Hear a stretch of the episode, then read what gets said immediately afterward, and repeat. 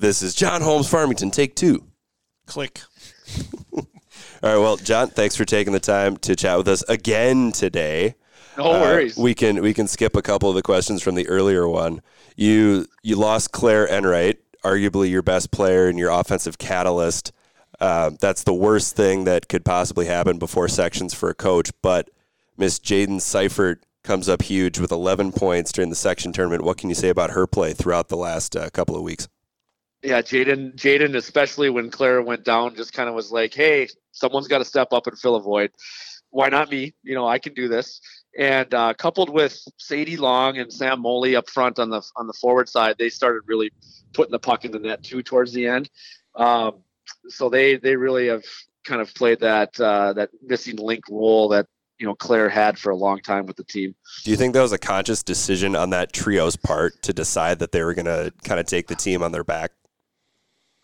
Uh, yes, yes. Uh, we, we had some conversations about it too. You know, I sat down with them and, and that whole line of Sam, Carly Lancaster, who's also been a rock star back there on that, that first, first line and just kind of figured out, Hey, you know, it's going to be, it's going to be you or it's going to be no one, right? You got to step up and start doing some scoring because everyone's got a, everyone's got a role. And the nice thing about this team is um, they understand their role and they embrace their role. You know, even if it's a role they don't want to have, you know, they Mm-hmm. might be like, "Hey, you know, I'm the I'm the backup goalkeeper, but if I'm going to be the backup goalkeeper, then I'm going to be the I'm going to be the best damn door opener there is." in the state." and so that's nice, right? They're they're gonna they're gonna embrace that role. So they just knew that they had to try to maybe find a, a new role going forward. Well, that that speaks to your team's ability to kind of roll with the punches. Is, is your team uh, generally positive in the locker room and on the ice? Do they pick each other up? Yeah, I would say positivity is something that we strive for. Um, we read some books together.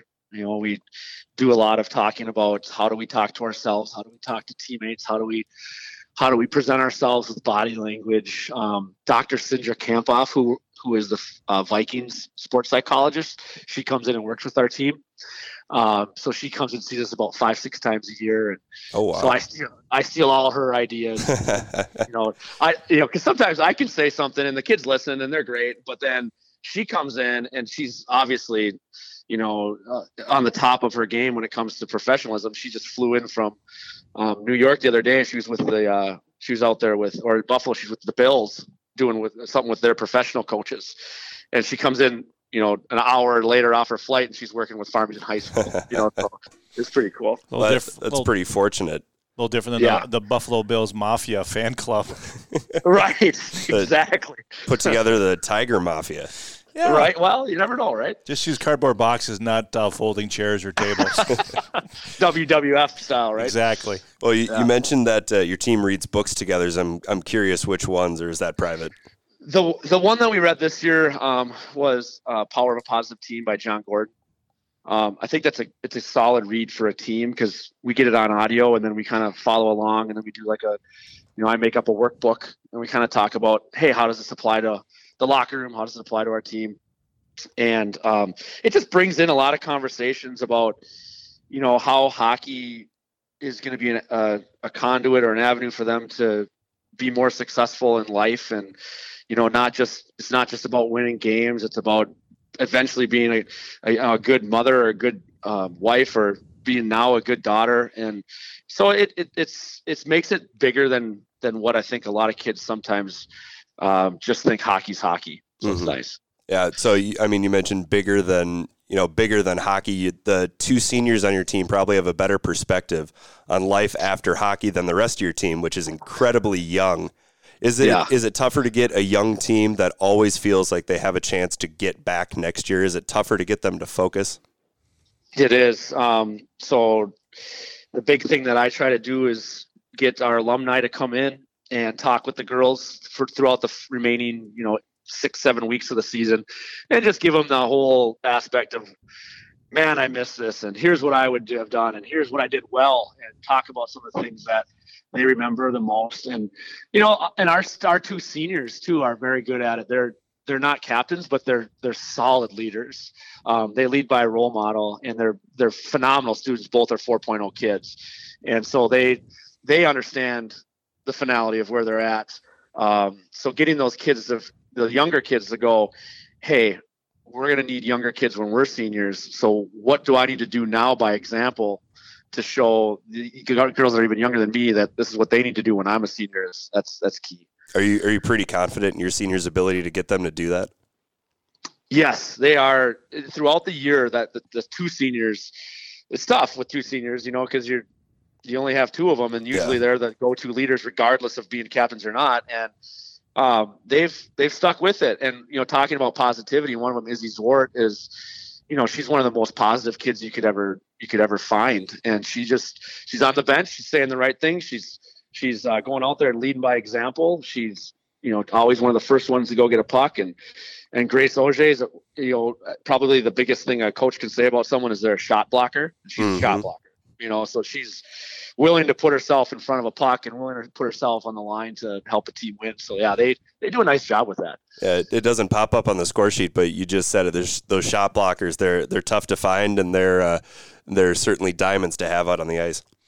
They are. You can trust them in that defensive zone, and it's it's really really nice as a coach to be able to fall back on that.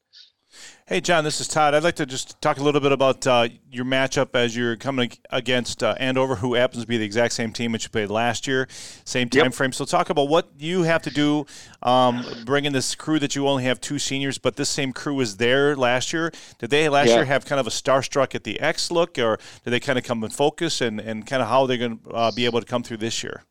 Yeah, I think last year was a big um, awestruck year in terms of being so young and we're right. and we're young again but now at least they got a little bit of experience but they came in and they just they saw the lights and they saw the the the, the massive size of the x and um you know I, I i told you guys before i made the comment to assistant coach that i was watching and i just I could see it, and I'm like, gosh, I don't know if we're gonna if we're gonna be in this game because you could just tell the girls were awestruck.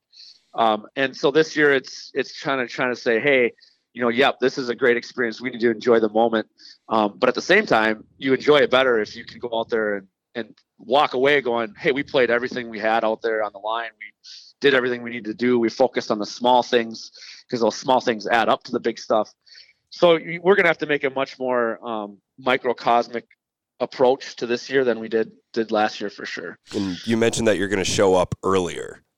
Yes. Yeah. So, you know, for the banquet, which is Wednesday night, we're to um, get up there earlier and go check out uh, maybe a single A game and let them walk around in the locker room area and go visit the Bauer Center and do all those things that they should do and they need to do, um, but not the not like you know the hour before they're about to get on the ice for their first game. Right on. All right, without giving all your, all your secrets of how exactly you, you plan on stopping Andover or, or slowing them down, uh, what is one thing that you think should be key to actually, uh, I don't say giving you a chance, but you know, keeping it close and, and giving you guys a, a chance on, on Thursday?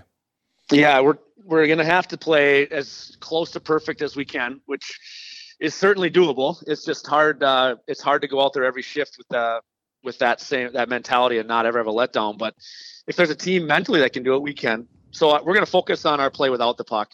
You know, really understanding the discipline of how are we going to forecheck them, where are we going to forecheck them, because their forwards are so good at leaving and exiting the zone, and um, not just making tape to tape passes, but putting the puck to a spot where they know their forwards can get first. And so we got to find a way to either disrupt that and or when that's happening, we're right there with them, you know, smothering it so they're not able to to have a free break when you certainly got the good defense to be, you know, to help out with obviously with Seifert and with Furman, and then also goaltending by uh, uh, Riley, Riley Furlong. Furlong. So I think that's going to be helping you out. Don't you agree? Oh, those the defensemen. I mean, Brenna Furman is, I mean, arguably probably one of the best defensemen in the state.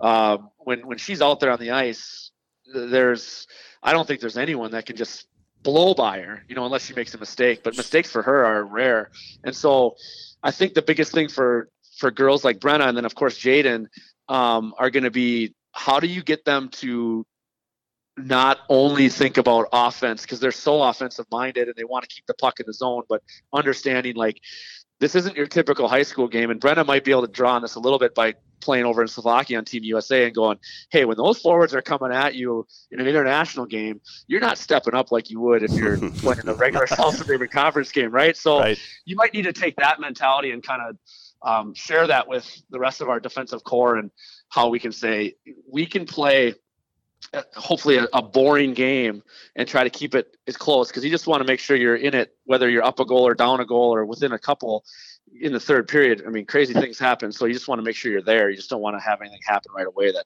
puts you out of it. Over under 12 icings for your team in the first period. Mm. i would say i would say over. Okay. Uh, yeah they're I, in fact, I'm just writing up our scouting report and our pregame notes that we're going over today. And one of the things is, is don't be afraid to send it hard.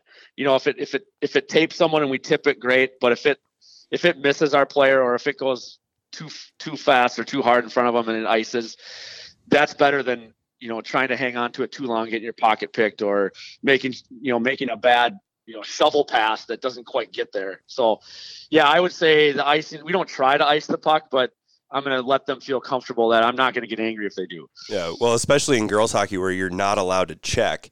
There are only yes. so many ways you can slow down a team that has so many weapons, and one of those ways is to simply get the puck out of the zone, reset, take the face off, and then figure it out. As opposed to what yeah. you just said, you know, sh- throwing a shovel pass out there or trying to sneak right. one through the through the slot.